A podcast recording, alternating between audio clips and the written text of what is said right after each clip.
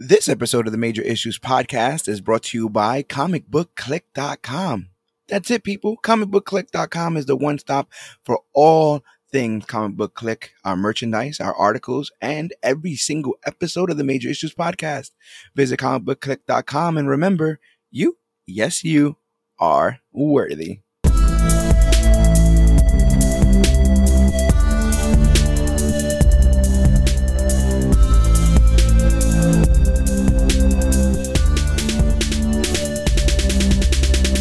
Hello, everybody out there in comic book land. My name is George Serrano, aka The Don, and if you're listening to this, you could only be here for one reason, and it's a brand new episode of the Major Issues Podcast, brought to you by comicbookclick.com. And as always, I am never alone. Sir, please introduce yourself. Bonjour, I am Dan the comic book man. Dan, Dan the comic book Man. have you been French? You, uh, you been French? I've I've engaged in some you know croissants lately. oh, baguettes. A baguette I two. love me some baguettes. Uh, the world was rocked last week. Dan, um, turns out we not we may not be going to movie theaters for quite some time. Uh, it's been announced that HBO is going to be releasing a lot of their highly anticipated 2021 uh, films, not in theaters but on HBO Max. This has kind of been a game of chicken that's been going around, right? Where all these studios have not known exactly how they wanted to handle things with COVID. And I guess HBO is feeling um, brave enough or strong enough with Max to take this chance.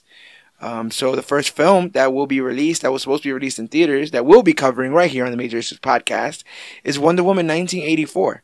And in lucky countries that are not fully on lockdown, um, we've got some first hand accounts of the film. are they lucky or are we just you know mismanaging the hell out of this virus? Uh, neither here nor there. All I know is I can't go see Wonder Woman in theaters. but We could sit right here and watch it though. where it is available, people have been seeing the film. and They've been saying that it's good. I'm I'm gonna wonder how um how not being able to see it in theaters is going to affect people's experience over watching the film. Uh, I, as anyone who's been to the comic book click headquarters, have a projector, so I really don't care.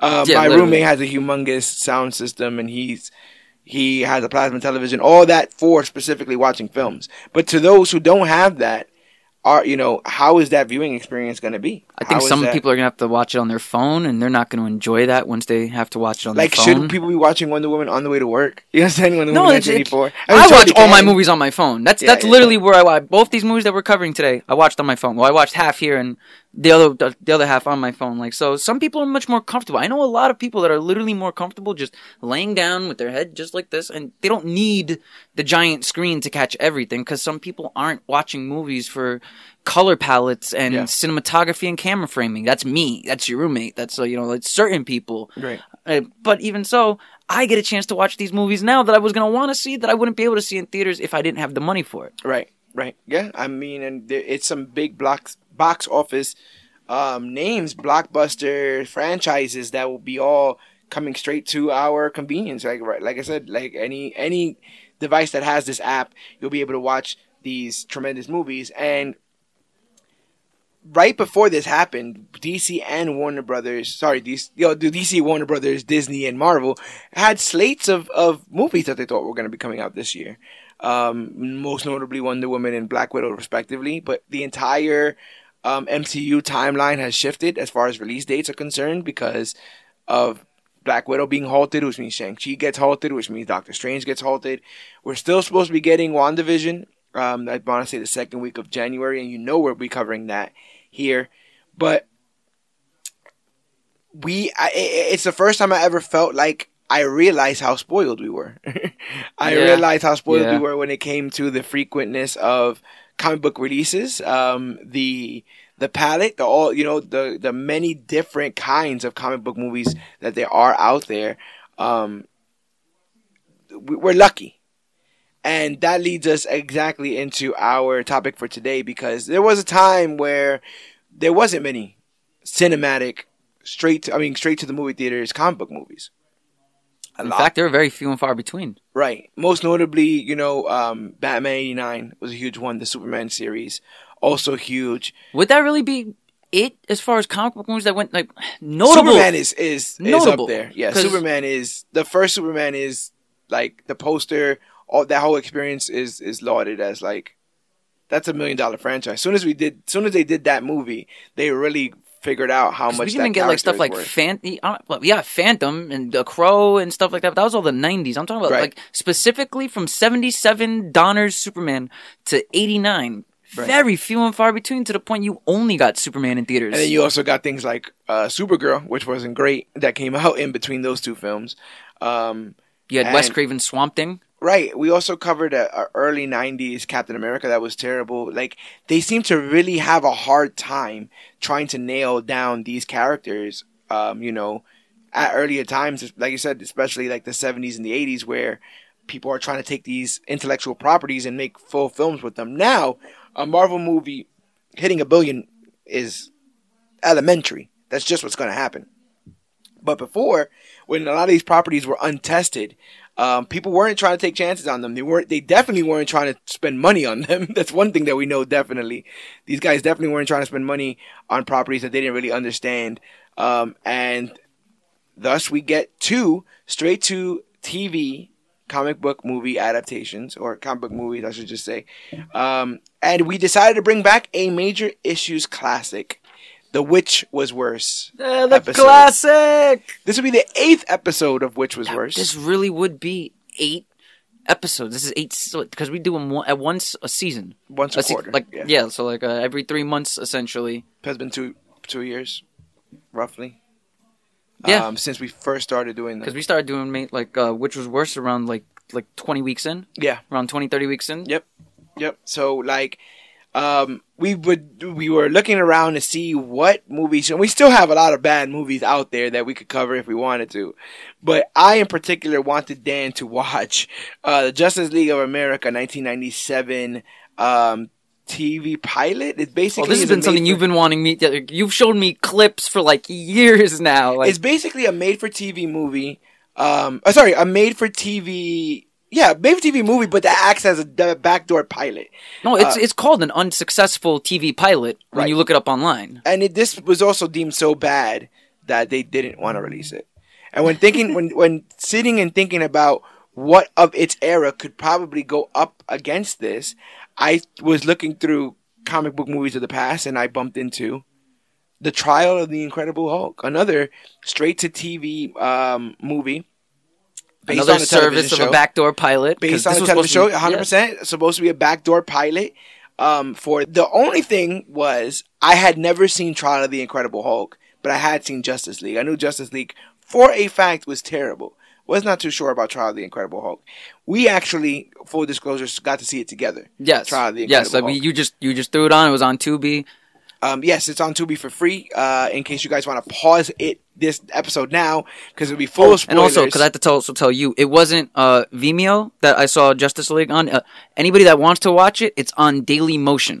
yes, um, Daily Motion has all the entire movie start to finish. If you go to our Facebook and you see the post talking about this, the link is there for the Daily Motion. you put the link for Daily Yeah. Motion. Nice. The link is there for the Daily Motion thing, and also uh, points you to Tubi. To yeah, Tubi the, is uh, free for anybody. All you gotta do is deal with commercials, but literally these commercials ain't even that bad. No, they're not. Not they're, they're I hardly Not to even, get the quality that, like, because The Incredible Hulk is a bit of an older film, so you want to get as best quality of it as you can.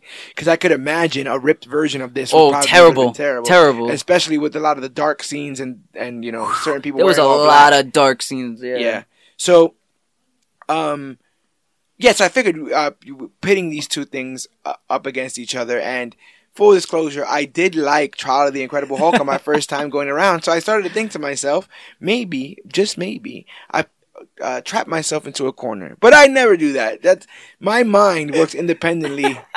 Of everything else, and it, it, it knew, it knew. I, after reviewing both films again, I think I have a strong case in which uh, where I can fight and say that the Trial of the Incredible Hulk might be worse than Justice League 1997, which is a big, uh, you know, that's a big. I Statement can't to wait to make. see these mental gymnastics. Let me start stretching now. Get the Oh, powder on my hands. I'll, I'll actually be the gentleman and I'll go first in talking about the good that is the Justice League of America before you Let's- get into your Hulk. Let's do this. Um, but I also wanted to say that what I found, I also found something funny, and I might have to go into the bigger archives for this. But I think most of the time, when given a which was worse with Marvel and DC, I end up defending the DC property. Uh, I can tell you right now. You defended Catwoman, You defended Green Lantern. You defended Catwoman. You, Batman. B- Batman. Uh, you defended. What did we? We did. No, that was the only Marvel versus DCs that we really did. Yeah. Because after that was all Marvels. So this is four, half of half of the one. Half of the which was were no, and we also did double DCs, didn't we? Oh yeah. Uh, we did Superman and Batman. Superman and Batman. yeah.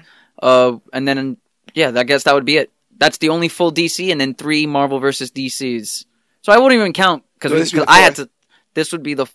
Fourth Marvel versus This would be our fourth Mar. So of our four Marvel versus DCs, I've picked DC every four single time. four out of four times. Yeah. So I may be in the back for this. I, you know, I may I may be showing my cards a little bit too early. I am. I I self professed uh, uh, more of a DC Comics fan Oh, I'm than I am. one hundred percent more of a Marvel than a DC. But I think I should also give some full disclosure. I think these two movies are per- are good.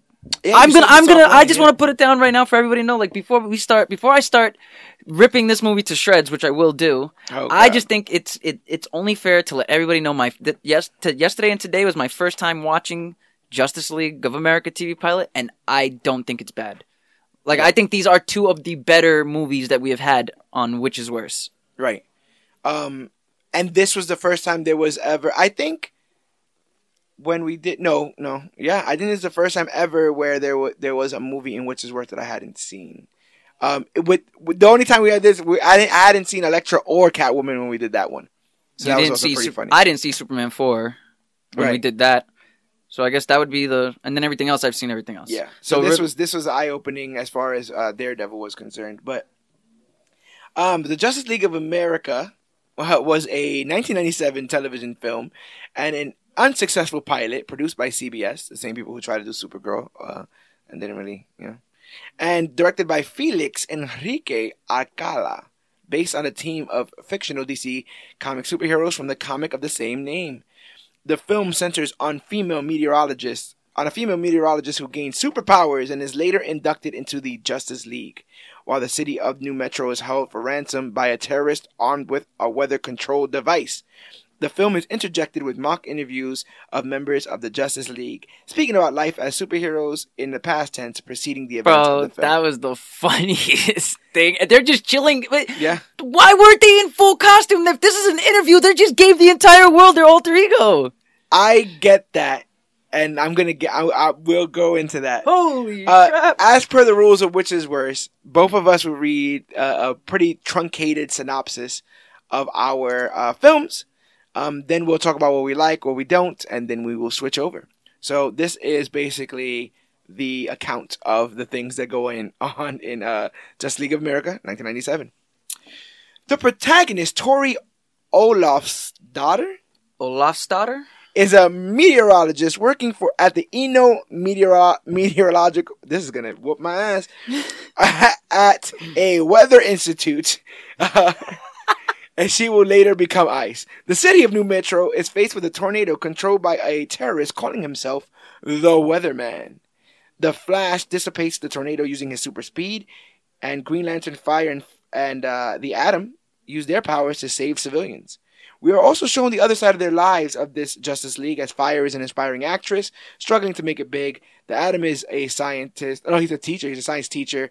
The Flash is out of work, and uh, Green Lantern is having some relationship issues. Tori stumbles upon a hidden device in the lab where she works. While investigating its use, she spills water on it, and it strikes her with a strange blue electricity. she is unarmed, and le- I'm just imagining this in my head. She is unarmed and leaves the lab for home, uh, freezing everything she touches. En route, she sees a man drowning. Uh, when she attempts to rescue him, the water freezes around her. The JLA, believing her to be the weatherman, abducts and interrogates her. They release her, and Tori believes it was all simply a bad dream. Oh my god, that line was the worst line ever. This is what I get for eating cold pizza before bed. Why does everybody who ha- who thinks the nights before that was a bad dream blames it on eating cold food Well, we were before also bed? dealing with a lot of weird electronics that were sending signals and stuff like that, and we always try to blame it on something. Like, yeah, sure, it's not the new technology that that where everyone's shooting uh, UV rays at each other and all that kind of stuff with satellites and you standing too close to the microwave and all that stuff going on. No, no, it's none of that. It's the pizza. It was cold pizza. It was the cheese pizza that you had yesterday.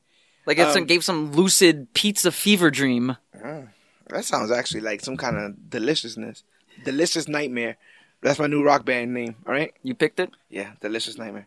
I'll have a new one by the end of, at end of the episode.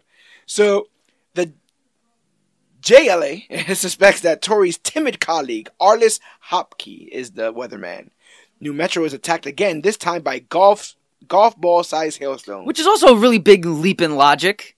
You oh, it's not this girl. Maybe it's her boss. Like they, they're just accusing everybody to see what kind of shit sticks to the wall. I, I, I'm gonna get you for that. No matter of fact, I get you right now. Uh, first of all, it's ob- when when the villain who uh is when the her boss is shown, right?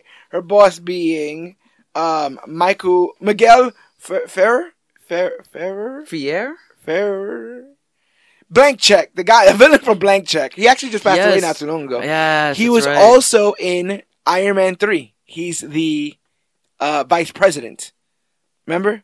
That gets the that gets rescued. Oh, No, no, no, no, he the gets the rescue gets rescued. killed. He was. Yeah. Oh yeah, yeah. yeah. Who's like, oh my god, you, the Man, president needs help, and then he just hangs up the phone and acts like nothing happened. oh, that was him. Yeah, Listen, he's there's the- a lot about that movie. I'm trying to forget. He is a villain through and through. since, And when you see 90s. him, and so when you see him in this film, it's really easy to believe that he could probably be the weatherman. It's cliche as hell. He's the boss. Maybe they're setting up for the same story you've always heard. But to throw you off the scent at various Nope. points, Yeah. they make it seem like this Arliss guy is nefarious and evil and trying to create some sort of evil weather machine. And so the it's her that puts them onto it, onto Arliss because she thinks it's Arliss. Then the Justice League thinks it's Arliss, and that which is gets everybody. I honestly, I'm not. I thought it was Arliss. Which gets everybody off of Doctor Eno, who ob- is obviously No, the but the problem. But look at the way. That, but that was actually a good subverting of expectations. So I'll give you that point because he was even coming out of the lab working on that mysterious little project. He drops off some mysterious box at he's to talking Adam's out. weird. He's nervous. He's He on he edge, Just, but he's just really he's just he's just a really, really weird guy. Yeah, he's an enthusiastically weather. weird guy. Very enthusiastic about weather. That was a. You can be enthusiastic about weather, Dan. You need to stop judging these people. No, I, I will say the subverting of expectations to where, like, if you're paying attention, you know that. Oh, come on, he's the bad guy. He's the bad guy. Then when I then, when they started going, I'm like, wait a minute, but they're really they're holding on a camera pan. Like there was a certain camera pan during during some certain line of dialogue I can't remember, but I'm like, damn, they they really want to hold there. He might be the bad guy. I thought they were working together. Yeah, yeah, yeah. So that reveal was actually twist for me. I'm telling you, they they they they, they trying here. They really did try. Tori takes this knowledge. Did I do that part already? No, you No, didn't do this part. uh, yeah. So New Metro was attacked again, like I said, by the golf balls, but fire melts them all. The JLA infiltrate a party at the Eno Weather Institute, looking for evidence that Arliss Hopke is a weatherman. Tori, however, discovers that it's her boss, Doctor Eno, who's a weatherman. Which, not for nothing, Why was he standing out in the open like that? but that almost makes it more entertaining. Like the idea literally that in he, the- but he also has his entire like waist shoulder rig mount. dude, he's holding it himself. Like there's, he's literally He's holding a basically rig. doing a selfie in 1997, which meant you needed a lot of equipment. Also, and when he, it's one of those things that when he does get found out, he can't put it in his pocket, right? He has his entire rig, so he's like, "Uh, hey, Tori, wait, Tori, Right, wait. and so that's why, that's why, like, I, I dig it. I dig, I dig the, because he got caught with his pants down. There was nothing else. Yep. There was nothing. and then you could can see the look on his face. He's just like, uh, uh, uh, Yeah, oh, there was- what- there was it nothing he could do. He was- But also, what is it with villains and uh, like having to have a TV monitor as the way that they talk to the people? Well, you gotta A get little- your message. You gotta get your message out there. I think people want to be scary. Um, I don't think if somebody put like a single threatening out, threatening people on Spotify, or maybe that's what they need to do: download threats to everyone's phone at the same time, the same way you two did it. Make it an app. Make it make it a mysterious app that you download, and all of a sudden, bam. I that mean, would be more cooler. I'm tired of seeing the giant monitors in I'm Times almost- Square. I'm almost certain that they've come up with some sort of like citizens app in comics, you know. And Yo, uh, remember Luke Cage? They had a the Harlem's Hero app, so that you know that that's the future. But we ain't talking about the future. We're talking about 1997, and don't even talk. ta listen, I, I, spoiler alert: don't even talk about technology when it comes to your film. Okay, listen, listen. we'll get we'll get there. We'll get there. Uh, so Tori takes his knowledge to the JLA, and they in turn take her to her secret command center, an alien spacecraft hidden underwater. The JLA LA's leader, John John Jones, John Jones, um, the Martian Manhunter, introduces himself to Tori, and the other members of the League reveal their secret identity. Tori discovers that the Atom is a man with whom she has been flirting. that was the reason why they ended up confusing me with the whole bad guy. Because they had to, they, they gave me some fake reveal of Martian Manhunter was playing her boss the entire Ah, time. yes, Remember, his yes, hand was yes, going green, Yeah, so it's like uh-huh. at one minute he's he's nefarious and evil. The next point he's being very open and they almost they seemingly cleared him, because Martian Manhunter was doing his own intel by having to. but then when you him. realize that it's not Arliss, it goes back to it goes back to it goes back to him. So there was a lot of like false finishes in wrestling terms here, which is pretty cool. Yeah, the JLA attempts to train Tori to hone her freezing powers without much success. Martin Walters, a young man who has been pursuing BB DaCosta oh, romantically, God. watches a news broadcast about the JLA and sees that Fire is wearing earrings he gave BB as a gift. Martin tells BB that he knows her secret identity. BB alerts the JLA and Johns takes the shape of Fire and appears before Martin and BB Fire claims that BB is a close friend who lent her the earrings. Martin is embarrassed by his quote unquote mistake and BB gently terminates his romantic interest in her, although she assures him that he's a nice guy and that he will find true love one day. Bro, that's this that little storyline was one disgusting.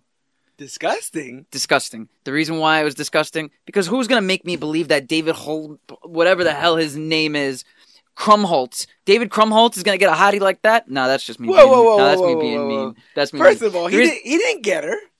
As a matter of fact, he, he did everything but get her. No, the, what's what's He's- disgusting about that whole storyline was the ending. The storyline was fine. Yeah, she's an older woman, probably in her mid thirties. He's twenty two. So you Yeah. know, it of course women are gonna be able little bit more weary about going out with a younger guy as opposed to a guy going out with an older girl. But then the end comes, and she's like, he wants me to meet his girlfriend. Something about a sixteen year old cheerleader. Right. So this dude ends up getting rejected and goes a whole eight years younger. How old was he supposed to be? Twenty two, he told her. I think he was lying though, right? Because she says, you never get any other confirmation of his age besides him saying say- 22. "Oh, that's not good." That- Well, we got no he well, Krumholtz, you need to get on that. we never got a confirm like if we got some sort of confirm- confirmation that he was lying the whole time, Yeah. then fine. Because the thing is, how old is she supposed to be there? Probably 29. So then, I don't think it. It has to. She must think he's a teenager. She swears he's a teenager. Right. She thinks he's lying when he said he's 22. He also but says we never see him in school. he also buys her earrings on his allowance. That was his allowance. but he also bought it them, those earrings in France. So Right. which one is it? Was both. He was in France. His father was stationed because he was a military brat. Remember, they had it in common. So his father was stationed in France. He bought them in France, but he bought them with allowance money, which means he didn't. But also, we never see him in school. This is this isn't a summer. This was this. They, they made it seem like it was just a normal But he did get ice cream out of an ice cream truck after a breakup, and I feel like that's a bit. That is child. Okay, fine. So if you want to throw, but still, I I need. I Let's need. go seventeen. With, let's go eighteen. I'll go eighteen with him. If we're gonna play Put devil's advocate, because Krumholtz at eighteen. because I need some sort of confirmation because I don't want to have to know that a 16 year old is dating a 22 year old man who works in movies. Like, Well, li- listen, we're in, we're in the third act, Dan, of my fantastic film. So the weatherman demands twenty million dollars, which is nothing now, which is like paltry, uh, or he will engulf New Metro in a tidal wave. He attacks the watchtower using a heat ray. The JLA escape and devise a plan to stop the weatherman, leaving Tori behind. They are unsuccessful, but Tori stops it by freezing the tidal wave solid. The other heroes apologize for leaving Tori behind and offer her membership again, including a costume, the codename Ice, and the codename Ice. Tori forgives them and agrees to their offer, and meanwhile, the weatherman plans his escape from prison to be continued or not, because this was never he literally did. He literally did escape. That's crazy. Um, we had a star-studded cast of people I didn't really recognize. Matthew Settle played Green, uh, Gray, Guy Gardner instead of Hal Literally, David. Krumholtz is the only re- actor in this entire thing I, I recognize. recognize. No, I recognized Al- Elisa I mean, but, like, Donovan. Keep Miguel Fiera. Never mind him too. and Elisa Donovan, uh, Guy's girlfriend. She's been in a lot of things. Was she in the She was. something? Yes, I think she was. Right? I'm looking at, at the redhead chick. I'm looking at her like, yo, who are like you? she Like, I know you. or something. Uh, Kimberly Oja plays Tori, um, aka Ice. John Kassir plays Ray Palmer, the Atom. M- Michelle Hurd plays BB DaCosta, Fire. Uh, Kenny Johnston plays Barry Allen, the Flash. David Krumholtz plays Martin Walters. Uh, Eliza Donovan plays Cheryl. David Ogden Stiers brings to life the Martian Manhunter. And like we said again, Miguel Fer, Fer uh, plays Dr. Eno. So now I'm on the stands, huh? This is me on Man, the stands? listen, listen. First of all, All right. What what did they about? what they do to your Flash? What do you want to talk about? What they do to the Flash, my man? All right, so he's a little Italian. My Flash is Italian, but uh, I think that there's something inherently um, charming about his storyline in that in that instance. He's he's homeless. He is homeless, but at the end of the day, he gets a job working with the youth. Okay, now I want to know why why the post office fired him. He did his entire job. He seems to be. He seems to not like the idea that a speedster would be unemployed means that there's bigger there's bigger fish to fry than right than him not getting jobs done on time. He must be something else must be going on. Maybe he's not focused. he didn't do anything. Maybe like, he's not smart. Maybe he's not. that like, post office scene pissed me off because he gets the opportunity from Ray Palmer's friend. He goes to do his route and he comes back. Yeah, he came back like 10 minutes. Maybe he shouldn't have done it quick So enough. fast, So fast, but he came back. He's like, yep, I did my whole route, ready to take another route. And then the guy goes, hey, guys, we should arrange a meeting. Cuts and you never hear anything ever again until he makes the one comment where I don't know why the post office didn't work out. Right, right. So like this this guy has no luck. He doesn't. But he's a hell of a guy. He's a good natured guy. Um, and he brings one thing. What I mean, they all kind of do, but the, the- this is friends. All right, let me just say This was friends with superhero. this is superhero friends, but this is also friends two years into friends. So friends hadn't become the juggernaut that it was yet. It was it was picking up in steam. So I can see why they would want to do something similar. Friends really came out in 1995.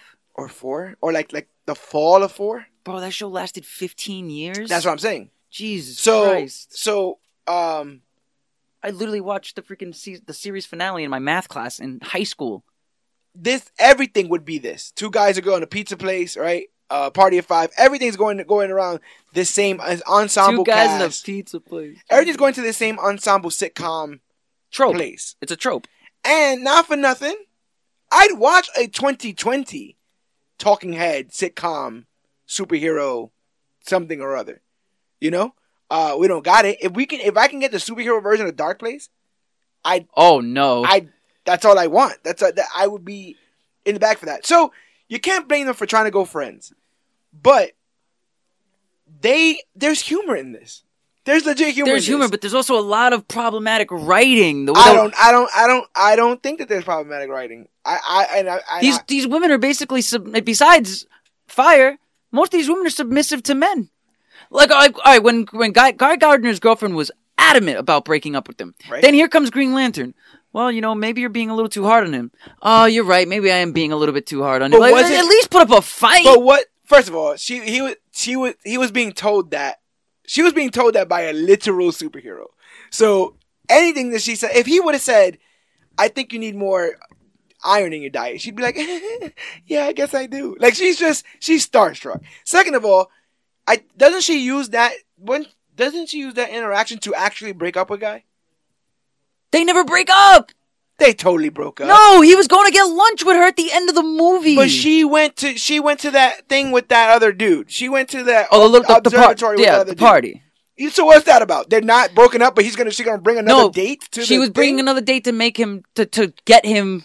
But you don't do that when you're dating, Dan. You do that when you're in a, when you're breaking when you're broken up.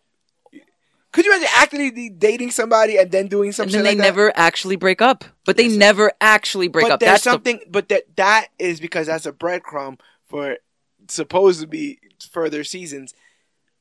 What I realized in this, Oh, there is a lot of There's gonna be a lot of Matter of fact, let me address let me address the women in the room first and foremost. Okay, He likes working with you. I like. I listen. I admire the women. I let me let me. So, um, listen. When it comes to women, I don't think you can talk. I don't think the women in your film are serviceable at all to do anything. But we'll put a pin in that. But let's talk about my girls. First of all, women news anchors in my in my movie. You see female news anchors, female cops in my movie. You see the main character, the protagonist, is a female The plot basically centers around a female. around around a female. And who would you say Ice is taking a knee to? Who who would you say she's subservient to? She Basically she's the one Palmer. who she's almost who, every guy that she was. she's the one who busts her boss. Right? And she was kind of subservient to him, but when push came to shove to stand up, she even says, like, I, I would have followed you to the ends of the earth. I really believed in all this, but you screwed over. So she put her foot down. BB is being literally stalked.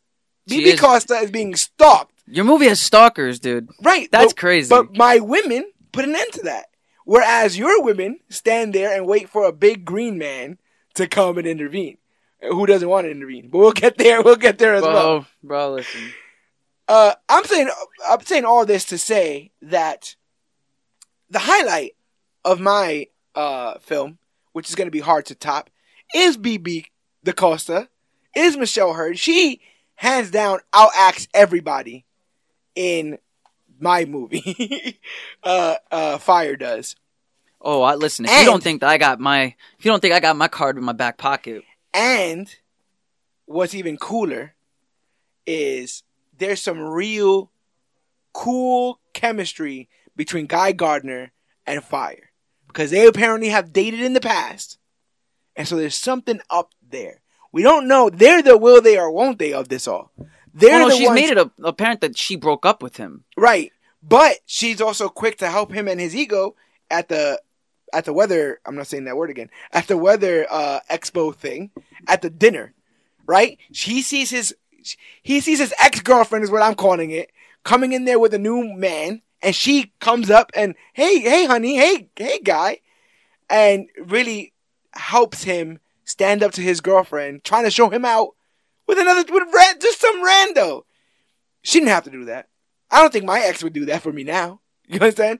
But she did it for Guy because there's Yeah, but there's also a difference there. between you know uh, us dating normal people and two superhero colleagues dating and having to remain amicable and friendship. But this is why I think that that that lingering, that dangling Chad, that that that flame, right? That old flame would have been a very interesting story beat because I think what they would have done is they would have kept them apart and kept them trying other people, and eventually they would have.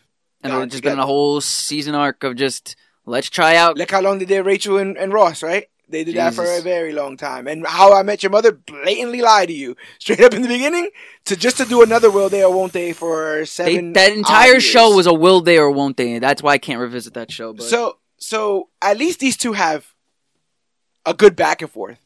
They have a good rapport. When they're sitting there bullshitting and busting each other's balls, I believe it. And I do think that Miss Hurd, Michelle Hurd, uh, is charming in this. oh no, she she was charming, and so was Ice. Ice it was was kind of funny. Fire and Ice were very charming, and in the end, what I will what I will give the movie is I'll give the movie credit for giving the only two females that are on the Justice League want to go out of their way to be sisters Yeah. because you know she went and she's like yeah listen i'm on a team full of guys i need my own little sister. And sister she here made her that too. and she made it herself So that's what I'm saying. That there's like so now there's fire and ice as an actual duo i would watch that i'd watch this if you've show heard honest- if you've heard past episodes of Which Is Worse, you'll know that I will forego some of the stupidest things in the world for a little bit of heart. And 100 this no. has heart. No, one hundred percent. I'll agree with that with you on that one too. Doesn't matter how stupid or mismanaged and mishandled. Go watch Richie be- Rich. It's not as good as you remember it, people, but it has heart. One hundred percent. Why I why people thought that people would want to watch a show on a incredibly rich little child who can get whatever he wants? I don't know. Uh, but I mean, Michelle Hurd must have had made some kind of impression, Dan, because she shows up in Daredevil in 2015 as the uh, DA Reyes. Who gets shot up. Yes. by oh my Punisher. god. I remember Yeah. that now. So we got a comic book al- alum right here. Comic book feature alum in Michelle. She's Hurd. done one more with more than one. You understand? Uh, what what el- what else we got to get at? I could do this all day. So uh, I like that they kidnapped Tori. I like that when she froze that guy over the whole freezing aspect of it, they basically knocked her out and, and brought her to the to the uh The headquarters. the headquarters Which is what underground, underwater. underwater. It was like an underwater ship. which is, I guess, a take on the Watchtower, which is in space. I guess you can go wherever you want with these things. Mount Justice, they have they have weird uh hideouts, but like that was like G G shit. Like they bring her to the headquarters, they turn off all the lights, and they're like, "Who are you? And how can you do the things that you can do?" Like she's put in that moment. She put on trial. She put on trial. Um, I like that they kept Martian Manhunter a secret to the end.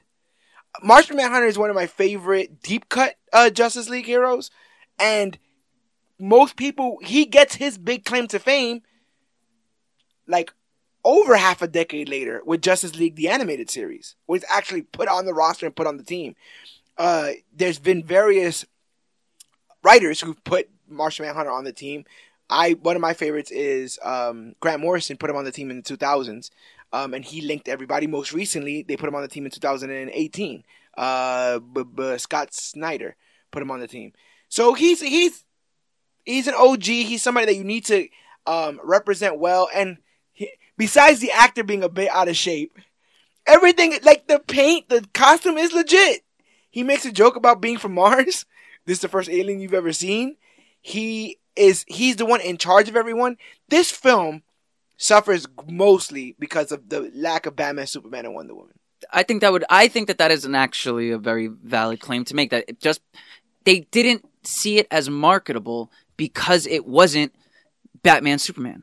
Yeah, if you would have taken this film and called it something else, like uh, another side, You could have called like it Justice Society of America. You should have done. They J- should have done something like, like that. outsiders, Titans, something, something. Um, you could have got a lot closer with it. I'm thinking to myself, I'm like, what if Barry Allen hanging out at the youth center makes him bump into Wally West? You know what I'm saying? So I'm sitting there like this. They're laying down things that could eventually be Or things later on, eventually, Guy Gardner is going to have to choose between his ring or the love of his life, right? and we get Hal Jordan. Yeah. He can passes it on. Fuck, and I mean, maybe this movie and maybe she it- just and maybe she just leaves. She's like, you know what? I'm over all this. This movie, this movie could have gone a lot better because you you could have taken out Fire, the, the the character Fire, make her Wonder Woman, make Michelle Hurd woman, our our, uh, our first like not first but a live action Wonder Woman. And the thing is, they could have brought in those. they didn't need they the Atom. in The Atom could have been somebody else. Like I don't know why they chose Atom. And why does know he look like freaking Fink from those Broken Lizard movies? You know what I'm talking about. You've seen He BFS. also looks like that weird uh, gif I keep seeing of um, John C. Reilly with the hair and the glasses. Yeah, all bugged out, his scientist face. Um, it was, I don't know why that Atom, the Atom being in it. I don't know why, but something that still holds up in 2020. Their conversation about him being nice, and that he's just nice, he's just a genuinely nice. and he and his face of like. I'm getting friend zoned basically because she just keeps saying, "Oh my god, he he's so helpful and he's so great and he's so uh nice." And then at one point she goes, "Nice could be sexy too."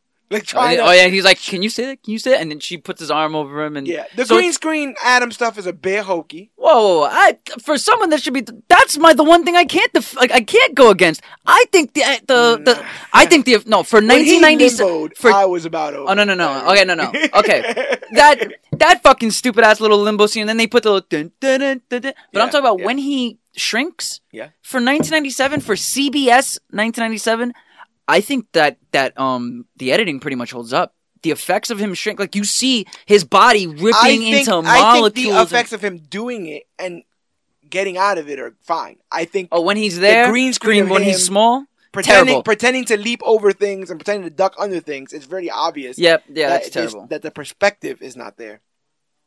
Um, But his shrinking and reappearing effects for 97 on TV on CBS, it, it you know what it was is the very first time I saw the Atom shrink when he was going to rescue the cat.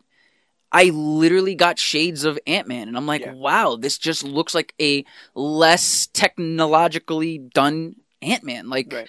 like because with Ant Man, you see his body literally shrinking in the newer in these movies. With him, it's like his body was ripping into like molecules and then Yeah. reassembling. It was actually pretty cool for TV. Yeah, you get the Walter White moment with him, right? Where he's sitting in the school and he's like, nobody cares about this as much as I do. you know, so like you have that there.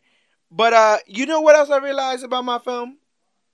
My second and third act of my film is very similar to the second and third act of one of the greatest comic book movies of all time, Into the Spider Verse. Because they oh grab oh my, my, girl. god! Here we go for this mental gymnastics. Watch this. No, no, watch this. Matter of fact, and I, when the when the headliner comes out and want the side by side comparisons, we got my girl gets brought into the headquarters with everybody else, everyone who's been superheroes, and it's gets and gets told to get put on the team, right? But before she gets put on the team, they got to make sure she knows what she's doing. Turns out she doesn't. No matter how much they push her, no matter how much they try to get her to do it, she doesn't. So when push comes to shove, what happens? They bench her. They say you can't come. Stay here. We're gonna go. You're not ready, right? But my girl Tori picks up the phone and answers, "What's up, Danger?" And she realizes that she had the power in her all along. Goes to the third act, saves everybody to everyone's surprise, and Even ends- Flash thought he was dying. Like everybody's like, I That's what I'm can't stop. saying. It's Yeah, over. the- It was gonna actually. right, I'm not gonna front the build up for her uh, saving the day. The tidal wave was kind of shitty. The But- tidal wave was crappy, but the build up was actually really good because you got Guy Gardner there, and he's like, I can't stop the bomb, and then uh, Flash is trying to rescue everybody, and the more people Flash rescues, the more people come, and then finally he's just standing behind the kids, looking in the sky. Uh, Fire, Fire doesn't know what to do. Atom is trying everything, and then, bam, she just stops the the wave. I'm not gonna lie, it was pretty cool. yeah, Like the when you when you forget close closing your eye, forget seeing it for a second. Close your eyes and like picture this whole build up. It paid off really well. and like the the talking heads with more than one person, I thought were, were pretty charming. Like when it was the three of them, when it was uh Guy, Fire, and the Flash. I forgot what they were talking about, but they're talking about something. They're like laughing, they're punching each other. They're, they're like They're being having, buddies. They're so much friends. And you This know how so I say lived it in. all the time. Like when, when people that are making something are having fun doing it, doesn't matter how bad it is. Yeah. I can't fault them because they're having fun. Yeah. When you're having fun, man, you're having more fun than me. So I, I have no reason to judge. Yeah. It was just very. It's there is a lot of campiness to this movie. There's A, whole lot of to campiness. A lot of campiness. It's very '90s. Like it, it I, I say blank check. You could have seen this movie coming on right after blank check. The score, the way it was shot, the special effects, very similar to a lot of the l- lower, you know, tier um, movie properties of the day. But um, it, it, I, I, I sit conflicted because this was obviously a cash grab of sorts. Um, but it sucks when there's a cash grab, but the people who are working in it and on it are actually trying to do something. They're actually trying to. Like if you look at the writing, good- directing, and acting, and and like a special effects team, these guys actually cared about what they were doing. It was the studios that didn't give a crap. Yeah. That's why we're not giving Christopher Nolan our money. not only that, but uh, we're talking about track records. This is a this is a DC thing at this point, right? Yeah. This is a DC thing. This is this is damn near thirty years old, and they're still like fudging up and deciding to change characters at random. What's more random, Flash being uh, Italian or the the Cassie that we got in Birds of Prey? Like they just decide on a whim to just change things because they don't think that we can handle it, which is the weirdest and thing. this was a Barry Allen Flash, right? Yeah. That's not And even Barry an Italian Allen- name. and he wasn't the Flash at that time. Barry Allen famously dies in 1986. The Crisis on Infinite Earths, and so, So we had Wally, Wally, West, which is what we get in the Justice League animated series that's why our Wally West is because on he's that the current in Flash. canon. in Flash. canon, the Flash. So like they tried, but there's a lot of heart in this, and that's why I'm standing where I'm standing.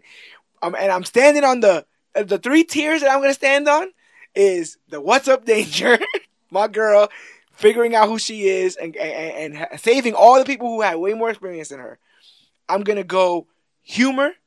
There was genuine moments There was genuine humor in of this. of of it not knockdown drag out, but like a chuckle or two. Especially that nice scene of them just like he's nice.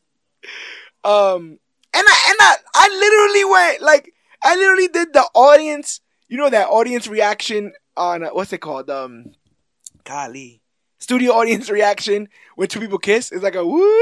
Yeah. I that felt felt that when old girl stepped in front of guy's ex and was like, "Hey, honey." You know what? I was like, oh, oh we getting messy. It's no, getting I, messy I was, here. I was, enjo- I enjoyed that because I, didn't- I didn't know where what they were gonna do, and then when Yeah. they did, it, I'm just like, oh, why didn't I just see that that was gonna end? Like, it's obvious that that was gonna end up happening because writing that's come after it has done it. But man, it was, it was, an, it was genuinely nice, yes, nice, very and, nice. And last but not least, because I know you about to go next, I want you to remember, mine had actual proactive women, women who are not damsels in distress, women who got to make their own choices, and women who moved the plot. I will say that there was not one damsel in distress in this. If anything, the whole That little- country was in distress. There was a cat in distress at one point, which I think is important. Did you ever think that you would go back and end up end up liking this movie? No, like, come no, on, just no. be honest with But yourself. This is, this is honestly, you know, to be candid, this is my favorite part of which was worse. Is this idea that, uh, that we're gonna come out of this eventually, and we there's been some talks about doing a more comprehensive, uh, you know, almost retrospective of all these things that we've been talking about, which we might clue you get guys in on a little later. But um, it's getting to the point now that if I had to argue any of the 16 properties, I have something to say. Because before it was all like, no, that thing is irredeemable. But I just did Superman 4 the other day with freaking Nuclear Man, you know, which people I- are calling the franchise killer. You know, Catwoman. When you do those, and then you've given some spirited um, arguments that made me go, well, you know, he's right about that. And so I mean, come on, you you you ended up liking, you ended up finding Ghost Rider: Spirit of Vengeance to be entertaining. that's true. Like you weren't bored of that as much as you were bored of of like Fantastic Ah, Four. I hated Fan Four Stick. I forgot we did Fan Four Stick. Fan. Four Stick versus Ghost Rider Two. Yuck. But yeah. Uh, Like I can't, dude. You guys, you have to guys have to understand that this specific Justice League TV pilot, he would tell he would tell everybody about. Yeah. He would literally say, "Yo, have you seen the Justice League TV pilot? As a matter of Sit fact- down and let's watch." it." as Like, a matter of fact, you know what I'm gonna do?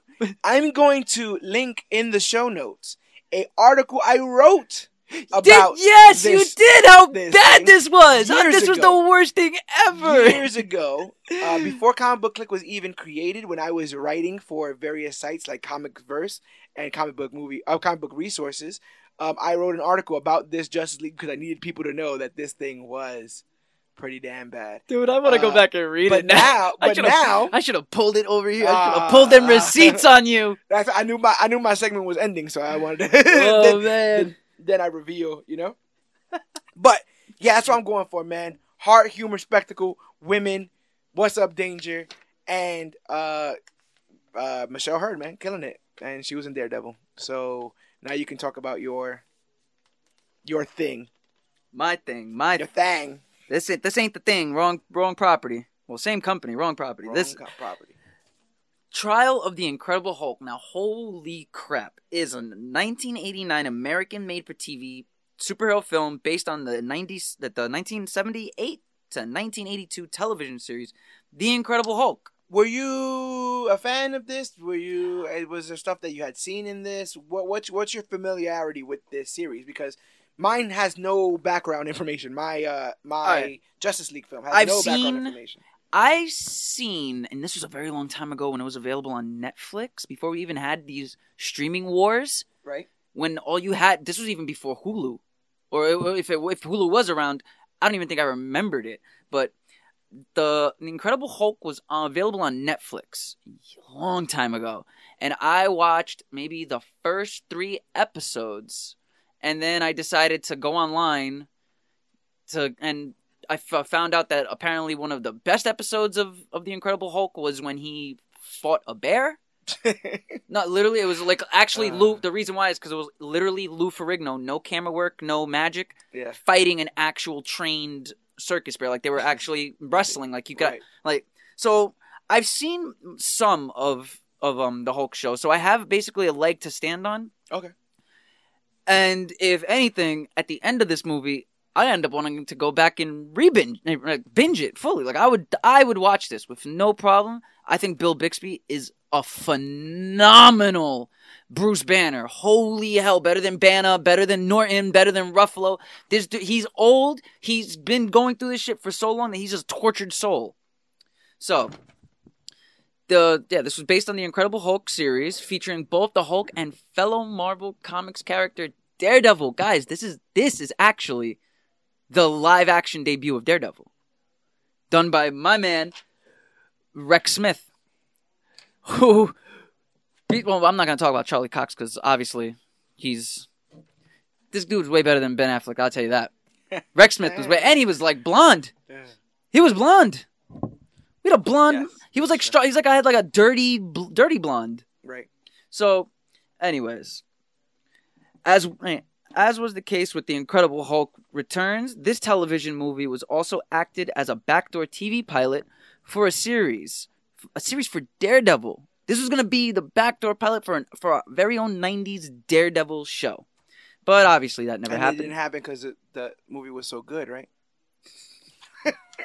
Listen, are we going to talk about failed pilots? Whoa, whoa, one step gonna- uh, time, uh, one step at a time, one step at a Okay. time. So, anyways, We're not talking about Green Arrow and the Canaries right now. The trial of Or the Incredible Hulk was direct was directed by Bruce Banner himself, Bill Bixby. Bill Bixby keeping Which- it crispy. come on, come on, Come on, nothing. I mean, if anybody knows the character better at this point, would be the guy that was doing it for four years. I guess, but wouldn't Stan Lee know the most? Like he's there, ask him what he wants. Listen, the day well, we can't anymore, but the day Stan Lee decided to direct would have been the day that we would have gotten a, a worthy comic book movie. He should have done a Fantastic Four. He could have probably would have been the only person that could have done the Fantastic Four, right? To be running around though, doing all that kind of stuff. Also starring Lou Ferrigno as obviously our titular Hulk. Yep. He's the one that's in our green costume and horrendous wig that even I say is Yep. why does the Hulk have a have, have a green wig? Why does he get more hair? When Yeah, as he grows, he gets more hair. Rex Smith and John Rhys-Davies as our Kingpin. Yep. Wilson Fisk, man. We have Wilson Fisk in this one. This movie has Wilson Fisk and Daredevil in a Hulk movie. Like, Yeah. like, come on, that's awesome right off the bat. Despite the film's title, writer and executive producer Gerald Di Pego has stated that the idea of having the Hulk actually go on trial was never discussed. So there you go. You have some you have some ammo right there for yourself. Oh, don't worry. I'm loaded. On the run again after the events of the previous TV movie. It Probably dis- touched a child or something, Mr. Banner. Yo, listen, Banner did nothing to you, okay? Besides be a good movie. you don't have proof of that. a disenchanted and Oh wait, you know what? Yeah, you got to tell the people. You got to tell the people, Dan. For years, for years, people watching Hulk movies and reading Hulk literature to find out about the famed uh, stories and, and lore and legend of the man that is Bruce Banner. But your show doesn't follow Bruce Banner, does it? Do you want to tell the people who, who your show follows? David, Da- David, David Banner, Banner, Banner. Banner. This is definitely more of a Daredevil movie than anything. It that is it is This this is a Daredevil movie. this is a Daredevil movie. it's a terrible Hulk movie. In line with all the other terrible Hulk movies because you can't. Listen, I'm gonna let this is go. definitely not a terrible I'm Hulk gonna, movie. I'm not gonna rip First you of now. all, first of all, do what you do. first of all, on the run after the events of the previous TV movie, a disenchanted and overwhelmed Bruce Banner is working up north under the name David Belson. A bully pushes him around, and David is tempted to fight, but knowing he will just return into the Hulk again, he walks away. Which that that's really been like a like a a, a staple in Bruce Banner's history, anyways, because there's been a lot of times where you see Banner about to, you know, he's getting bullied. He doesn't stand up for himself. He's and he's like so afraid to turn into the Hulk that he doesn't. And I think the restraint of not turning into the Hulk is what makes date Bruce Banner one of the greats, one of the greats, because he could turn into. He knows. He knows. It does it not take more energy to calm yourself down than it does to release anger. Probably. But It takes a lot more heart. It takes a lot more out of yourself to be the bigger person, to walk away, to even know that in your head, you're going to be like, I should have done something. I should have done something. I should have done. And that constant anxiety and that constant overthinking is what's going to make your heart race even more. So the fact that this guy can walk away and not let it bother him shows strength. But the Bruce thing Banner's is, way more stronger than the where, Hulk to where, me. Where some uh might say things like staple, you know, I'm not too sure about the thesaurus. Is staple another word for trope? Is that what we're doing here? Or are we just Oh, we, we, we- for listen, trope? listen. If, if we're gonna throw, if we're gonna throw it like this, listen. Everything is a trope at this point. Then Hulk is a trope. His whole thing is a trope. That's what I'm saying. This man may never get his just due in a film. They got to do Immortal Hulk. I got to get you to read Immortal Hulk. But that's where he's like a horror film. And there's a bit of this in this. This is not a ex. This wasn't an accident. He did this experiment to himself. Then canonically, there's a gamma bomb going off, and one of uh, Bruce Banner's friends is in the testing area. So he drives and kind of like gets him out of the way, and he has to take the blast, and thus becomes the Hulk. This guy was like messing with stuff to to to become a monster, and now he's a monster.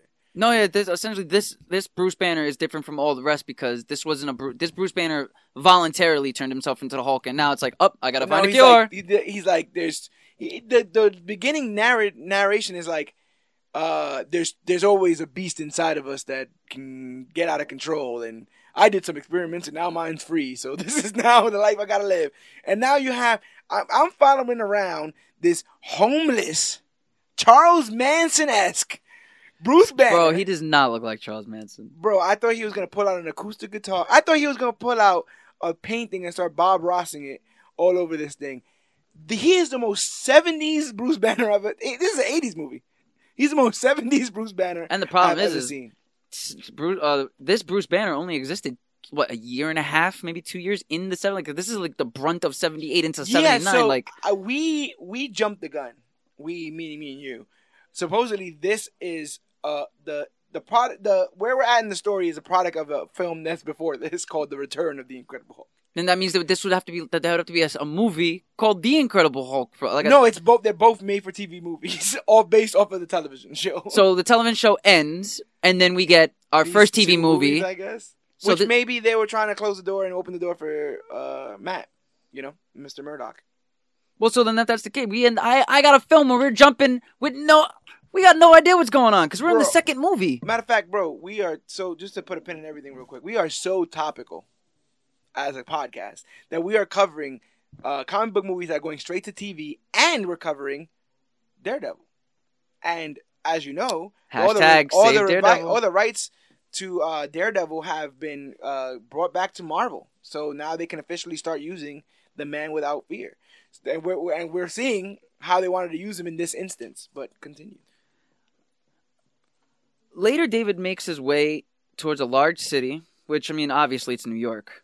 They just never go out of their way to say that it's New York, which is a bit of a problem. But he makes his way to a large city in hopes of renting a room and staying incognito.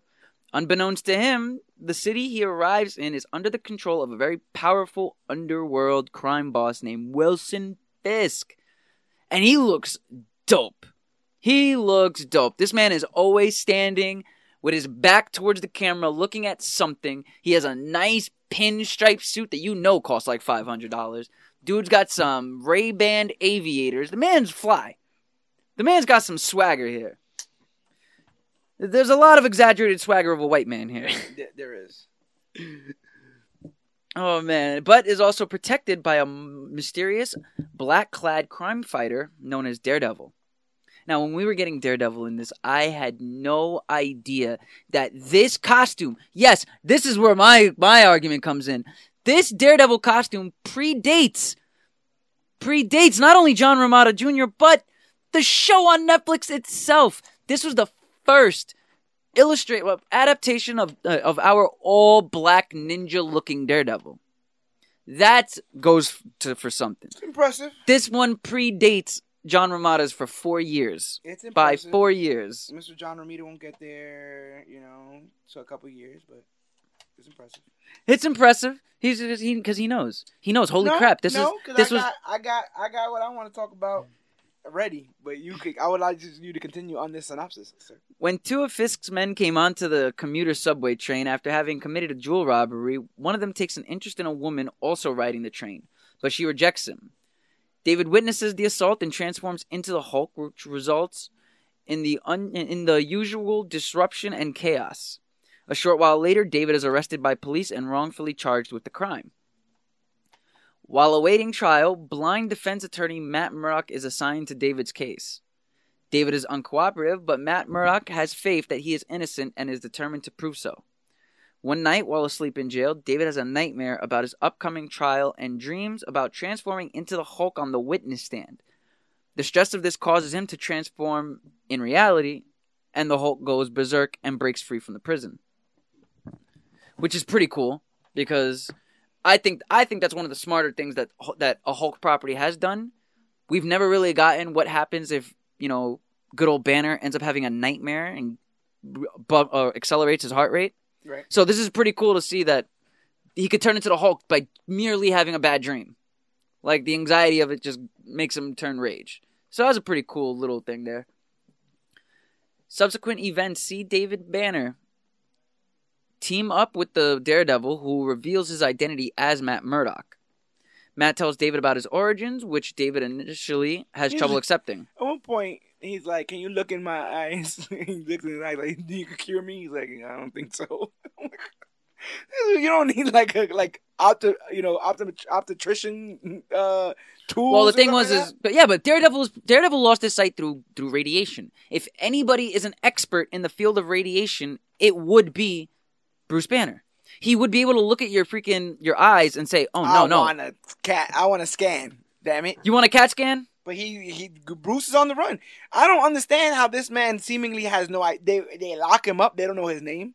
He has no identity. He has no no like where he's been. This was '89. going. They didn't really care about that kind of. 89?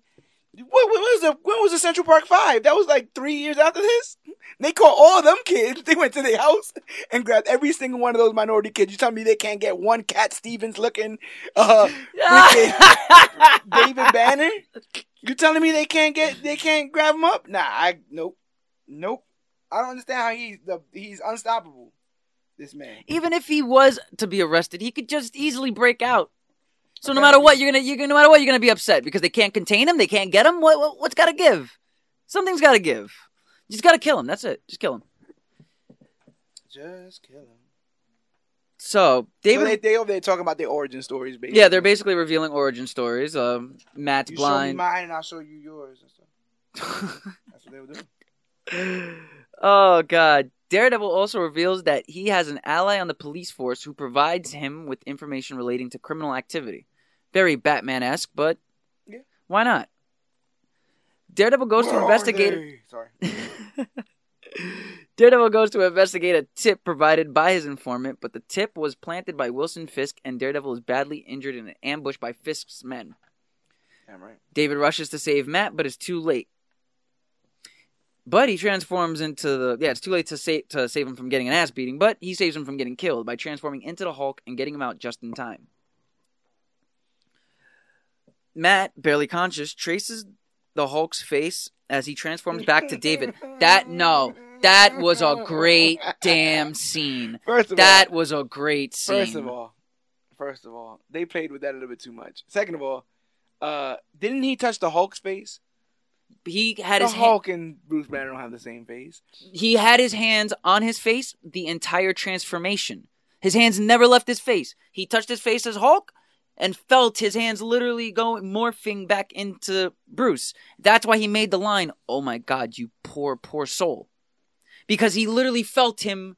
Now we now we have to put our eyes of what kind of monster the Hulk is. We can't just look at at the Hulk from the from the TV perspective cuz it's just going to be a a regular normal guy. There was no giantism ish to Hulk. Now, if this was, you know, Mark Ruffalo's Hulk Right. or like you know Edward Norton's Hulk, and you can literally feel your hands from touching. Like you would feel like you're touching his cheeks, and then next thing you know, your hand is literally all over his eyes and nose and forehead because you can feel the transformation. He felt the transformation, it was a little bit too romantic for me. you got a you got a problem with two two two bros being a little bit more romantic with each other I'm just saying, in the times of COVID, you shouldn't be touching people's faces. You know what I'm saying? I look at these movies a little bit different. You know, I'm seeing a bunch of guys, you know, rubbing each other's faces off. Oh man. Meanwhile, Fisk has the witness to the events on the subway abducted from eh, from protective custody in order to have her killed. But she charms Fisk's assistant, who saves her. Fisk plans a major meeting of the underground of the underworld crime bosses. Yep. Oh yeah, the man wants to do a whole crime syndicate. He wants to go nationwide across the whole country, which is pretty cool. He's very kingpin esque. Right. Kingpin would do something like that, where he would prematurely think that he has Daredevil dead, and then would call for every single boss all over the country and be like, "Hey, come be my my, employees now because I did this thing." Very very premature celebration. I love it. I love it. Too You- premature. Using his training as a medical doctor, David treats Matt's, Matt, Matt's injuries and spreads a cover story about Matt's injuries being the result of falling downstairs. While Matt's self confidence is shaken, David's confidence has been restored by seeing how Matt has embraced his unique gifts, which are also caused by exposure to radiation. Which was also seeing these two play off of each other the way how Matt comes in to be a saving grace for Hulk, and Hulk is very reluctant about it, then he ends up feeling more empowered and being the saving grace, and Bru- uh, Matt feels reluctant about it. It's they were playing off each other in so many ways that they were helping each other. That by the end you feel help- their I can't help friendship. but think that the Hulk wouldn't be that coherent, though. You know what I'm saying? Like I can't help but think in all the instances we're shown, he's keeping himself at bay because once he flips out, he's gone. Right? He don't know what's gonna happen. He might kill somebody. But then you turn it around, and all of a sudden he can have conversation, plan plan things with with Daredevil and stuff like that. Like how, what are we talking about with the level of control here with Bruce, with David, with David, with Cat Stevens? You know, I'm confused. I just don't understand. this man's oh they yeah look good together. They look good together. yeah on they screen. used his they used his middle name in this series, and I don't understand why. No, they gave the name David to him because of the director. Something about no, uh, what's it? Wasn't his name like Bruce David Banner or something like in the comics? Or Uh, somebody said that it was a way to honor the son David. Bruce ultimately became the television banner's middle name. David So, Bruce Banner. Yeah. Yeah. that's always so weird. His name is Bruce Banner. His name will always be Bruce Banner. Just keep it at Bruce Banner. I don't do no Bruce, David. hey. yeah. Uh, then yeah, using the injuries, of course, getting his confidence get back up, which was also really awesome. Getting to see a little bit of uh, Daredevil shaken. I love the fa- I love seeing heroes shaken and get their confidence back up again. It, yes, you know that that by that point it's the climax and we're gonna get to the to the final fight, but still, after a little coaxing from David, Matt begins to recover and retains his body. Soon enough, the two return to. the last time you retained your body? It's been a while. Ain't it? I I don't think I ever retained it honestly. Oh, God. Soon enough, the two return to work and go to save the captured woman. Before they kill that poor woman, They gonna kill that. They're gonna kill that poor woman, man. woman. the two engage Wilson Fisk and his men, and, and his men, and ultimately succeed in besting him without the Hulk appearing. And Fisk and his assistant escape, but the prisoner is freed. David and Matt part ways as friends, and David continues to search for the cure and to search for himself as Matt re- remains to protect his city. Or not, because he's not gonna be protecting anything. Man, Sir, what what to- a good movie. First of all, this has got to be, and, and there could be something before this, but if you look at it from movie genre standards, this was definitely one of the first comic book dramas. Yeah. This was a straight up drama. Yeah. You had people not, eh, fight. You had people fighting their own self. People learning to be the better person. Like there was, there was so much pain here in David Banner. Like you can see his reluctantness to turn into the Hulk, and that when he does, Bill Bixby's acting when he turns into the Hulk, the way his face is, where he's trying to hold it back, but it just won't come out. uh, It's just gonna come out, and he can't hold it any longer. Is perfect. All right. This Daredevil was way better than the 2003 Daredevil, and I am known for loving the 2003 Daredevil movie. But damn, was this a really good Matt Murdock? They were. I will start your thrashing by giving you a compliment and say that yes, I do think in introducing him to the masses for the first time in that sort of form, they did handle that incredibly well. They handled that in an incredibly good way, and I, I will give you that, hundred percent.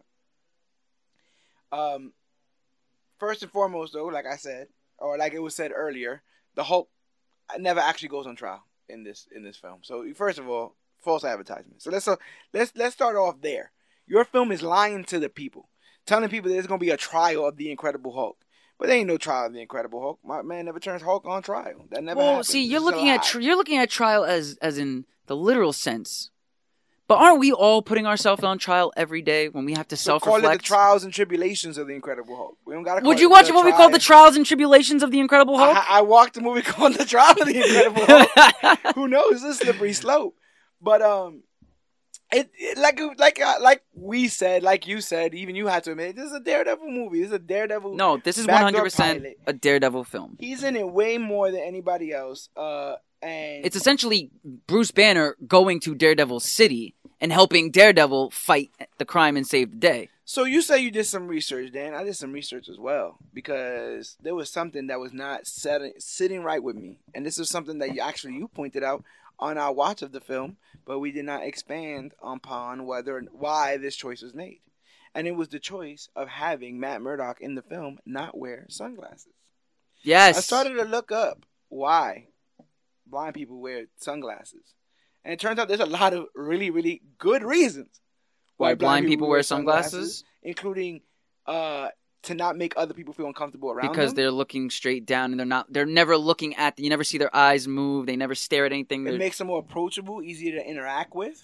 Uh, sometimes they get like facial disfiguration where they're blind, but they see they see blobs, and so looking at a blob is discomforting for them. so they're having always just like They it, they can never squint, but it's never. Imagine seeing something that you can never clarify, and somebody's talking to you. It could be like the weirdest eyes opening mouths. So they're like, cut all that. Might as well see nothing.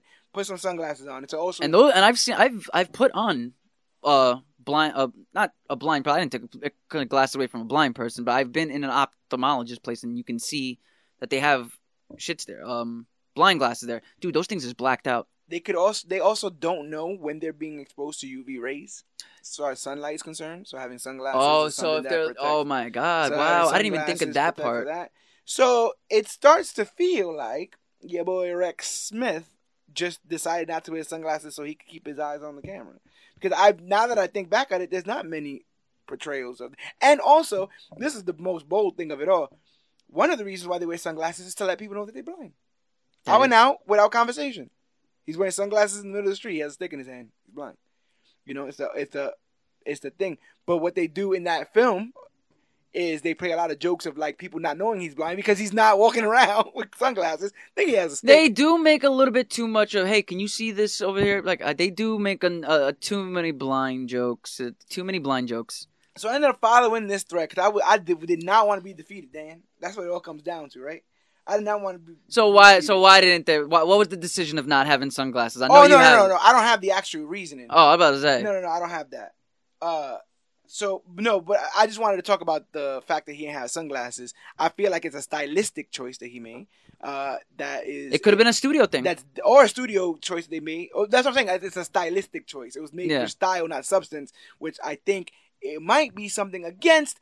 Uh, it might be a little ableist, if you will. All right. See now you're just now you're just going crazy. You crazy. try to go that- for the women, so I'm gonna go for the ableist, and we gonna go to the women. Don't even get it twisted. well, there's only two chicks really in this movie. At the end of the day, But then I also sat there, Dan. I sat there. You talking about that thirsty chick from the beginning? to try to screw Bruce, uh, David Banner. no, I was talking about uh Matt's uh, assistant that never, that's like always on top of him. Oh yes, yes. Uh, oh yes, with the and his uh his uh token uh Black friend. only black person in the movie. Yep.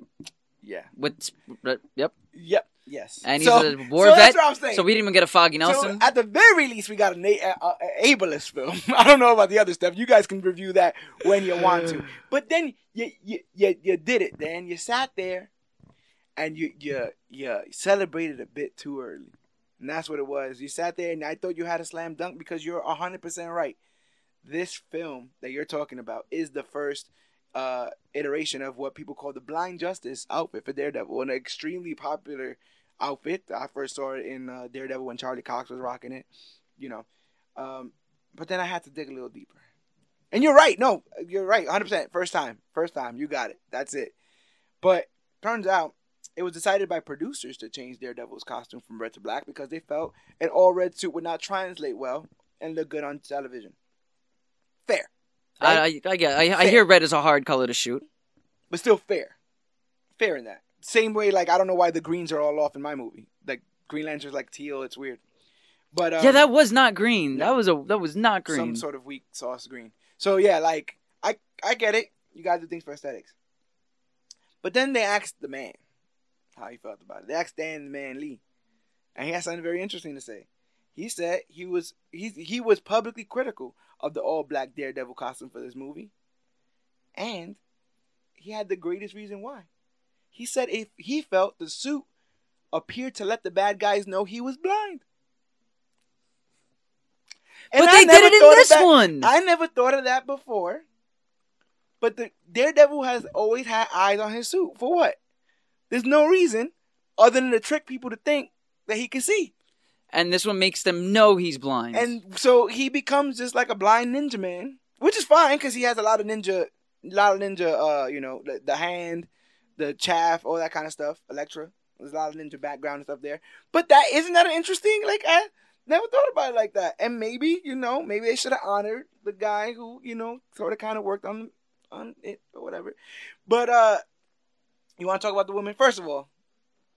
I feel like that whole train scene is extremely uncomfortable. that was just that was yeah. I feel like David takes entirely too long to stop this. No, I don't know why he just rape. didn't. Bro, he yo yo dude. The, This so- is an attempted rape. and he literally did nothing. He just said, like, "I'm not." I'm And she asked him, he's like, "Hey, can you sit next to?" The second the guys got on the train and they made eye contact with her, she literally said, "Can you sit next to me so they think we're together?" Yeah. And he just ignores her. Yeah, straight up, flat out ignores her, and she he he sits next to her, and, and I'm sitting right here like, "Wow, really?"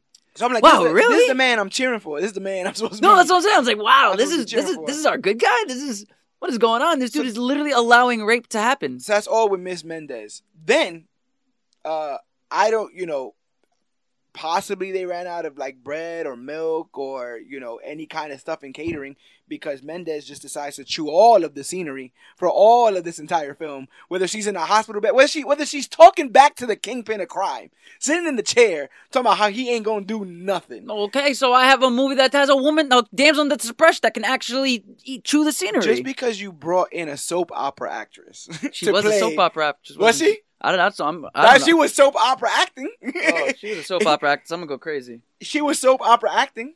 That scene with her and Wilson Fisk's uh, all assistant. the scenes, all every time she's on camera, it's just too much, and it's all.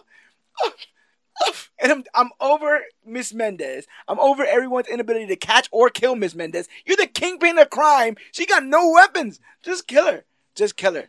But you're not the kingpin of crime. You're just some sort of weird Dom DeLuise with freaking that works at Radio Shack because you're walking around. This is some weird technological kingpin pinstripe wearing. He should be bald. Why would they give him a, po- a beard and a, thing? Even when they didn't get the complexion right, he was still bald in Daredevil 2003.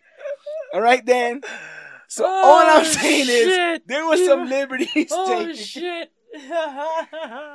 You go to Daredevil's secret downstairs Still had a- laboratory. still had 100% better acting. These were actors that actually cared about what they were doing. Better acting. 100% better acting than Justice You- League. you- 100%. You, you Rex. slander Krumholtz, and I think that that, sir, is one of the biggest things you could do. And you cannot slander Krumholtz in the '90s. He was basically on one gear everywhere. The Santa Claus, Yep, check. he was the Adam's Santa Family, Claus, check. This it's, it's the same. It's all the same. Thing. I know, but, but this is the only recognizable name in that goddamn movie, though. My, my girl, Michelle Hurd, she's there too. This no, and I told you that other girl was there. There was people in this, and this could have made people.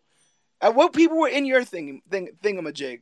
Uh, listen, we had nobody in my movie. Okay, I told Okay, you, Dom DeLuise. You had there's Dom li- uh, there's literally like six six people, five people. Our ca- we had a cast of five people that actually, and only like seven people got real speaking lines. So there wasn't really anything.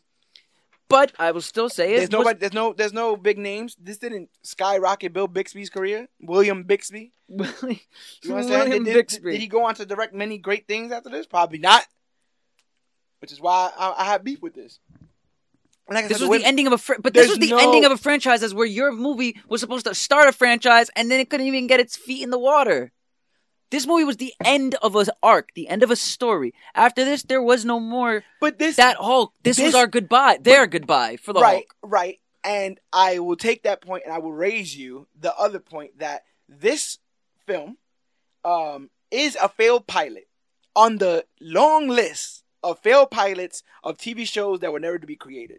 All right, so yes, this, this was a failed Yours pilot is for. a backdoor pilot from a successful television show oh, that still couldn't do the alley oop and just get Daredevil over. It already got Hulk over. To I don't know how Daredevil didn't get over in this in this adaptation because one, He was a ninja. He was straight up ninja. He was I think- fighting. but he was a one thing I think lawyer. is important is we don't know how long they were going to keep him that way.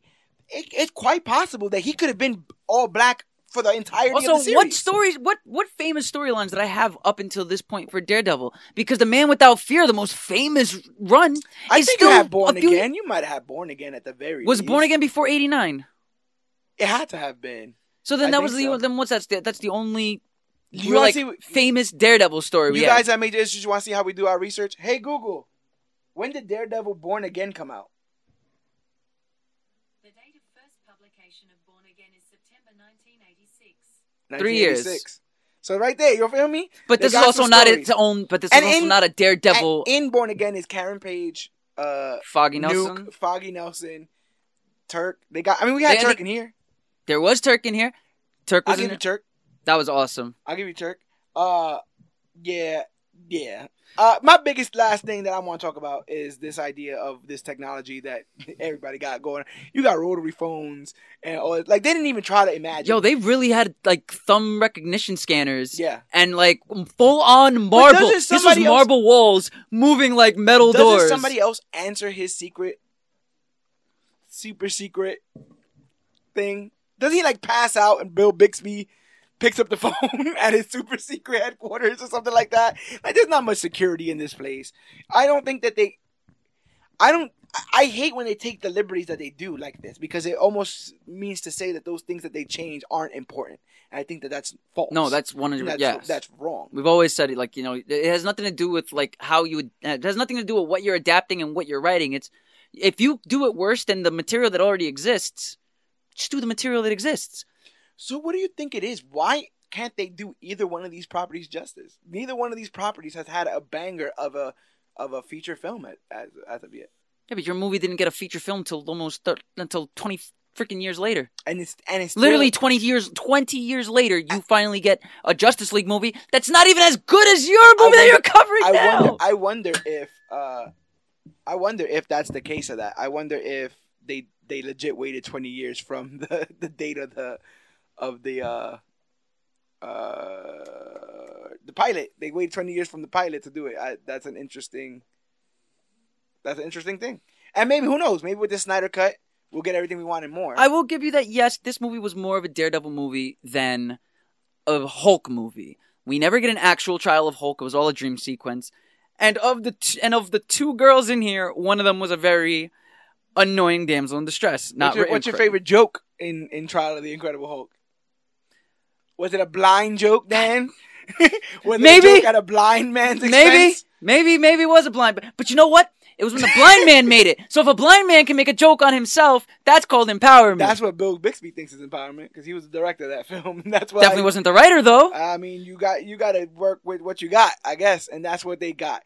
Uh, like I said, I like Ninja Daredevil. There was some like weird quasi kung kung fu because he wasn't doing like Well, I have to. I, fu, I, I chalk that up to just '80s choreography. yeah, or 100%, like, that's like what I'm saying. At the time, it wasn't. We weren't. But I'm not gonna lie, like for what I knew that it was 1980, that was pretty cool choreography for Daredevil to be like he's like grabbing legs and There's a hitting, like- scene in the in the alley where he takes down a couple people that again, like you would believe that that was the precursor to the comic and all that other kind of stuff. him taking out. Fisk's men in his tower where he's literally like he's cornered two people right here, two people right there.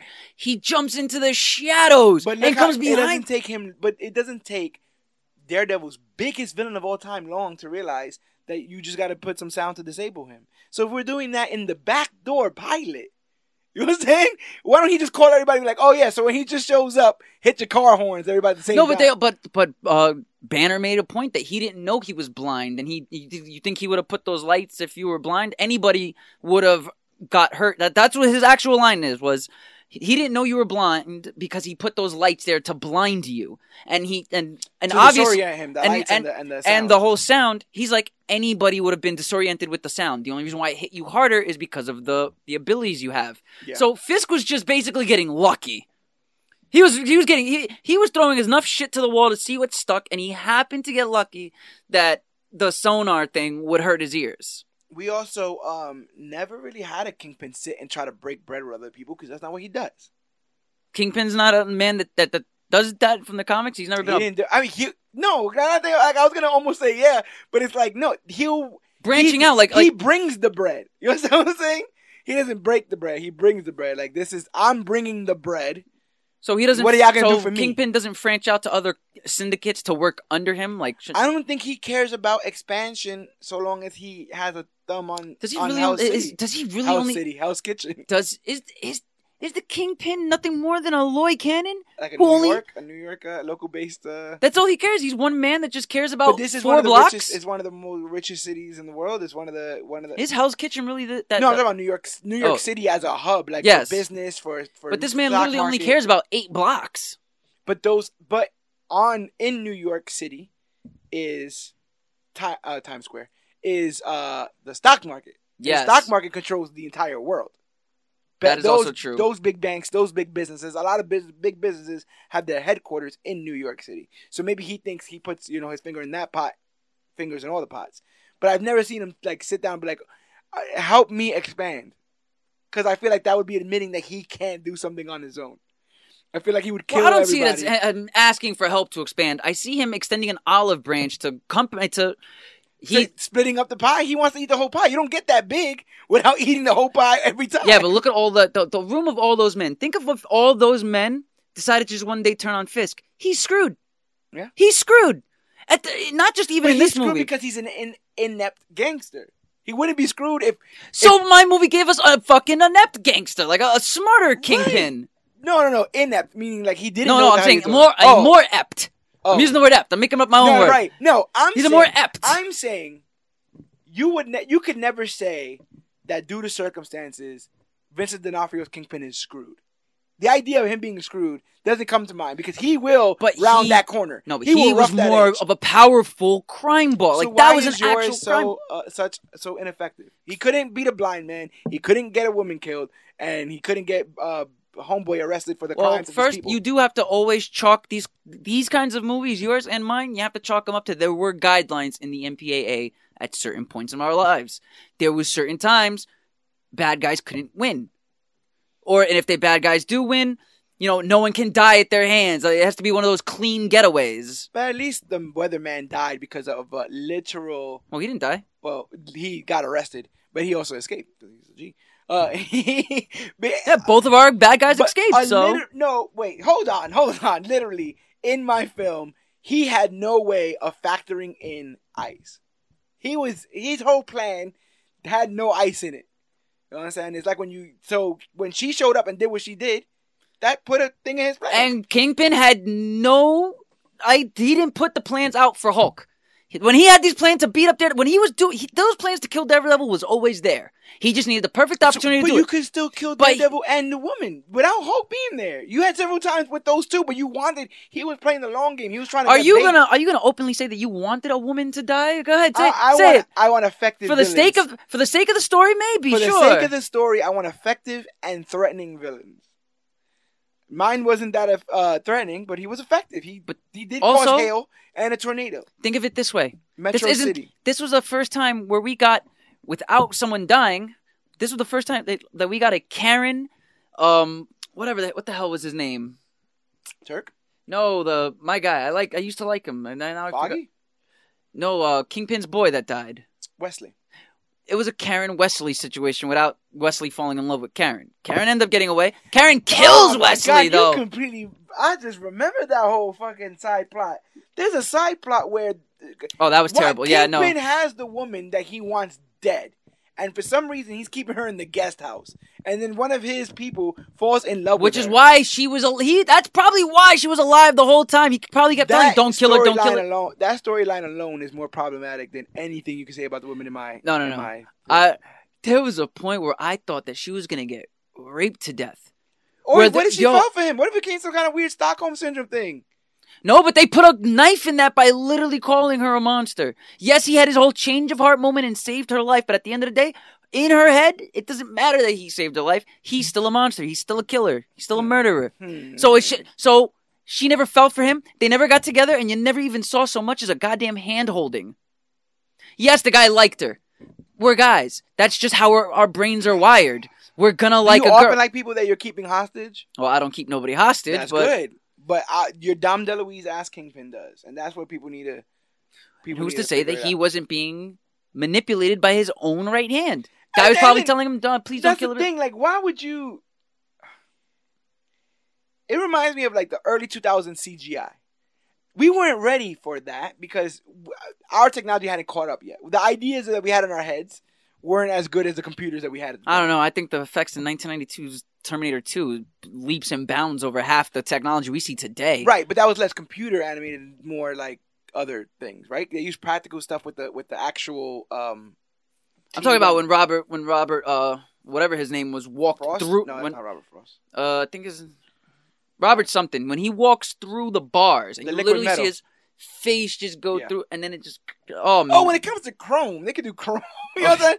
They could do Chrome all willy nilly. It's everything else is garbage. So it's like they weren't ready to play with those tools yet. You know, and I feel like with this, it's the same thing. Like they, you wanted to do Daredevil, but you didn't really want to do Daredevil. You didn't want to do it the right way. You didn't want to do it all the way. You didn't want to do it the way it was supposed to be done. You were doing it the way the shortcut way.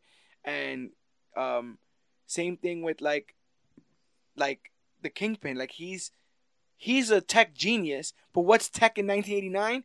Hand it's it's they were literally taking security cameras. Security think of a security camera, people. Taking them and they had like suction on the bottom and they would just stick them places. And open and shut case. Now they have to I mean, it's the same thing of using uh, C4 tack. It was tack. Well, what would you rather? Would you rather a suction or tack? Now, hold on. Speaking of security cameras, thank you. Thank you so much for reminding me. My fucking movie one had great cinematography. There was a scene when when um uh, Daredevil went to go break one of the security cameras, and you literally see the shot from POV. You see the the, the baton break the camera, and the camera just cut out, and the whole screen goes dark. For eighty seven, that was an awesome shot. You had amazing shots. Your film was also very, with the score. This movie score. I'm about to go download the movie score because I'm literally no. That, that this score was great. I don't like inactive heroes. And this your movie is about somebody who doesn't want to do the right thing. and that's the reason why I think that's just a Marvel trope in general. for that's gotta be a- for, for Hulk. Yeah, Marvel basically. trope for Hulk, not for everybody. Which is Squirrel why, Girl, if that if Squirrel Girl was on that train, she'd help that woman. which is why I guess you're right. Everyone's correct in this way that you. It's hard to make a Hulk movie and hard Yes. to make it interesting. Yeah, because I I'm I don't know if I would. I this is me. I don't know if I would watch a, a Hulk movie that's 100 percent Hulk. Yeah. Like start to finish, not one instance of Bruce Banner. I don't know if I would watch that because it would be for to me. I feel like it would be too fast paced. Yeah. Because now he can't go to sleep because you're you're making the stands to not show Banner. Second he goes to sleep, Banner's Banner's back. So if you're gonna have a Hulk 24 seven Hulk that that's never gonna sleep, bro, I'm gonna get so I'm gonna get winded. yeah, I you know I'm gonna I love when movies take breaks. When when movies go from day to night, when you know that it's been three, four days, when when, when things are not in real time, like phone booth is a phenomenally done movie, but I get winded 45 minutes into phone booth because in 45 minutes their movie literally went 45 minutes. The movie's Yeah. done in real time. The movie's literally done in an hour and a half real time type thing. Like it's ridiculous. I get winded. So I don't know if a Hulk movie would ever be able to be done good. I like I like I said, and I implore our listeners to, if you haven't read it, go read um, Immortal Hulk. My phone is going off. Go read Immortal Hulk, please. I'm gonna end up Uh, reading that. You guys cut. You cut. You and Greg covered it, right? Uh, Could have sworn you and Greg covered that. There was a Hulk one that you and Greg did cover together. No, we didn't cover. No, you covered World War Hulk. World War Hulk. So if you didn't cover Immortal Hulk, ooh, Um, no, Immortal Hulk is amazing, and the reason why it's amazing is because the Hulk is is depicted as like the Hulk transformation is depicted as like a werewolf. Like he has his own conscience, he has his own memories, um, and every time you kill Bruce Banner, the Hulk comes out. essentially, yeah. So you can never kill. Bruce no, but I'm saying in this instance in particular, in the Immortal Hulk, he's just trying to live his life, and then he'll get into like a bar fight, and somebody will just shoot him, and so then the Hulk will come out, hunt that person down, and it's all, it's all depicted as a horror film. and he goes back to Bruce Banner after. Eventually, yeah, and then he'll go into some more crap, and somebody. Well, I mean, uh, of the of the will- Hulk stuff that I've read, I've read a lot of non-canon Hulk, like feature like Hulk Yeah. featuring in stories. Essentially, all of his shit has been basically a horror. But this His was- role they- in Old Man finally- Logan? But they finally rolled into it. You understand? That's what I'm saying. I, I, I implore you, uh, World War Hulk. Um, they literally, they literally lean Immortal into Hulk? the horror. Immortal, sorry, Immortal Hulk. They literally lean into it way more than they ever have before, and they they do it in a way that kind of makes you think, like, why didn't they do this before? And you, if you look up Immortal Is Hulk, that the whole story where it ends, where basically the nuke goes off and the entire world oh no, he hasn't ended. It hasn't ended yet. It's still going. All right, because I remember there was a Hulk story where essentially it, the the story ends by a nuke like going off and covering the entire world in radiation that only Hulk can withstand, and he finally gets goes back to Bruce Banner and familiar. I dies. remember the name of that story, but that sounds familiar. Um, in in the story that I'm talking about, um, it's Was it incredible. still it's going also- on now? Yeah, and Oh, it's, and it's incredibly gory. It's gory, like it. There's people's bodies being ripped open, appendages. At one point, somebody literally pulls his heart out and tries to eat it. So it's it's it's hard. It's horror to the tenth degree. like they pull out Hulk's actual or Bru- or Bruce Banner? Hulk's heart. How the fuck? It's that's what I'm saying. It, it changes everything you think you know about the Hulk. It literally changes all that. So people go ahead. oh, I'm and, gonna uh, read that. and check that I'm gonna out. read the shit out of that. It's a shame, Dan. These films weren't bad, and they're definitely not the worst of the worst that we've Of the, of everything that we've covered, I would I would put them up there with with like the move like Superman four wasn't bad. I mean, obviously the, the the cliche ones would be Batman Returns, Iron Man three, Thor two, and Hulk. Like, you know, say what you will, those are actually they were still money making movies. They still made their money. If we're just talking about straight, what the fuck were these Right. people thinking? These two movies were better than everything we've covered. They were definitely better than Green Lantern and And I also, I mean, not to be depressing, but like I also think we're dealing with like much worse stuff in like the real world. yeah. That to watch some of this stuff is like, is this really that bad? Was this was the end of our world when everything was better? But now the world is literally ending. This is not that bad. These these Yeah, ima- imagine if we were covering these two two years ago. right. I probably When- like, what the hell is it? And I said it. Read the article, people. It will be. He really did write an article the hating the. I can't. believe be But if that's the one thing that we love the most about which was worse is being able to say, you know, I think we're a little bit too hard on that movie. Yeah, it has problems. Oh, it's incredibly flawed. But I think we're being a little bit too hard. I don't know how many times I've managed to tell myself I think I was being a little bit too hard on that movie. I if you would have came to me last year and told me that I would love Superman 4. Like legit of the four Superman movies that came out from 77 to 80 whatever, that Superman 4 would be my favorite of those four. I think you were you were on drugs. I would think you you were on drugs. I was like, what the hell? I'm never even gonna watch Superman 4. I haven't even seen Superman 3 in its entirety. Oh my gosh. I don't know if I want to watch Richard Pryor be a bad guy. But that's what we do here as part of the comic book and part of the major issues podcast is we push the envelope. When you think that there's something that you may not like or you think that there's something that cannot be redeemed, we sit here and we do it as part of the major issues podcast. And now we have officially entered our uh what is it the eighth episode of, of, of which was worse where Which was worse, eight. Yes, we're over 150 episodes in the bank. We're over 10,000 listens. All kinds of cool um, accomplishments are happening around us. So, first of all, I want to thank you guys for listening to this. Uh, listening to us rant about two pretty malign films. Um, and thank you for listening all the way. If you want to listen to other episodes of the Major Issues podcast, and I would suggest going back and listening to some classic episodes of Which Was Worse, go to uh, comicbookclick.com. That's the one stop for all things comic book click. Episodes of the Major Issues podcast, uh, our merchandise, articles written by members of the click, and even in About Us, you can find out a little bit about the guys who do the things behind the scenes. All the merchandise was designed by me, uh, and that, those th- things are flying off the shelves. You can get an official comic book click shirt or mask uh, from our TeePublic store. All you gotta do is hit that shop CBC link at comicbookclick.com. Um, but we're not only available at comicbookclick.com as far as the podcast is concerned, we're available wherever podcasts are found. That's Stitcher, Podbean, Podcast Addict, the Apple Podcast app, um, Google Podcast, Spotify, TuneFind, YouTube, um, wherever podcasts are found. Type in Major Issues Podcast, and you can even type us into Google. Type in Major Issues Podcast, and we'll be the first ones to pop up right up because we're always talking about the newest, hottest, latest, and greatest things to come to comic books and comic book media. There'll never be an excuse of why you can't find us there. Where, to find it? Where do we find How do I find you? I can't find it. I want to listen to your podcast. Listen, Google Major Issues Podcast. We're literally an entire first page. From Podbean to Stitcher to Slacker Radio to Spotify. We Yeah. are you will the- you see our most listened to episodes. Like I've looked at it myself. You type in Major Issues Podcast, five episodes are coming up in italicized, bold, and black. Like five episodes. So there is no way that you guys cannot find us. Yeah.